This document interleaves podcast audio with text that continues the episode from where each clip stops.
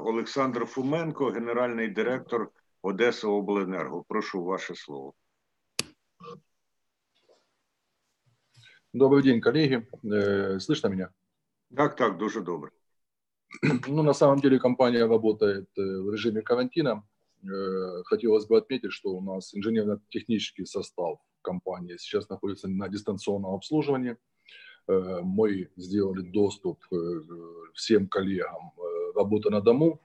Аварийные бригады, оперативный персонал, технический персонал продолжает свою работу – и здесь люди видят о том, что компания справляется со своими обязанностями.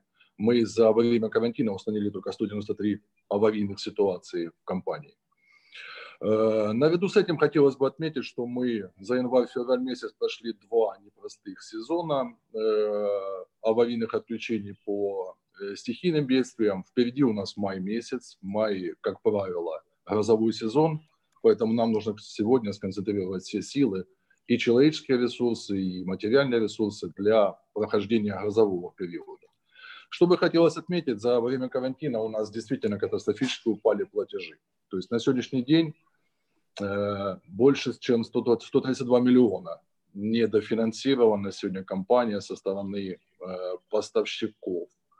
Э, цифра соизмерима с ремонтной компанией на весь год. То есть у нас 184 миллиона предусмотрено тарифом на ремонтную кампанию всего текущего года. Это, это ремонты линий, силовых трансформаторов, подстанций. Вот. Поэтому, конечно, ставится, конечно, сегодня очень важен момент, э, каким образом профинансировать э, подготовку к зиме, выполнение ремонтной кампании, инвестиционной программы. А инвестиционная программа компании сегодня составляет 476 миллионов. Это крупные инфра- инфраструктурные проекты, центральной части города Одессы, э, региона. И здесь хотелось бы, конечно, отметить э, основной момент – это стимул оплаты за энергоресурсы для того, чтобы не только э, ОСР компании, но, наверное, и другие участники рынка максимально безболезненно прошли этот период и вошли в осенне-зимний период. Поэтому здесь, конечно же, есть предложение и просьба все-таки максимально через э, все возможные ресурсы стимулировать э, население, стимулировать э, тот бизнес, который сегодня работает, на своевременную оплату за энергоресурсы. Даст возможность компании с минимальными потерями, с, минимальным кризисом пройти этот период. В свою очередь, еще раз хочу акцентировать внимание, компания работает, мы обеспечили весь персонал всеми необходимыми защитными средствами.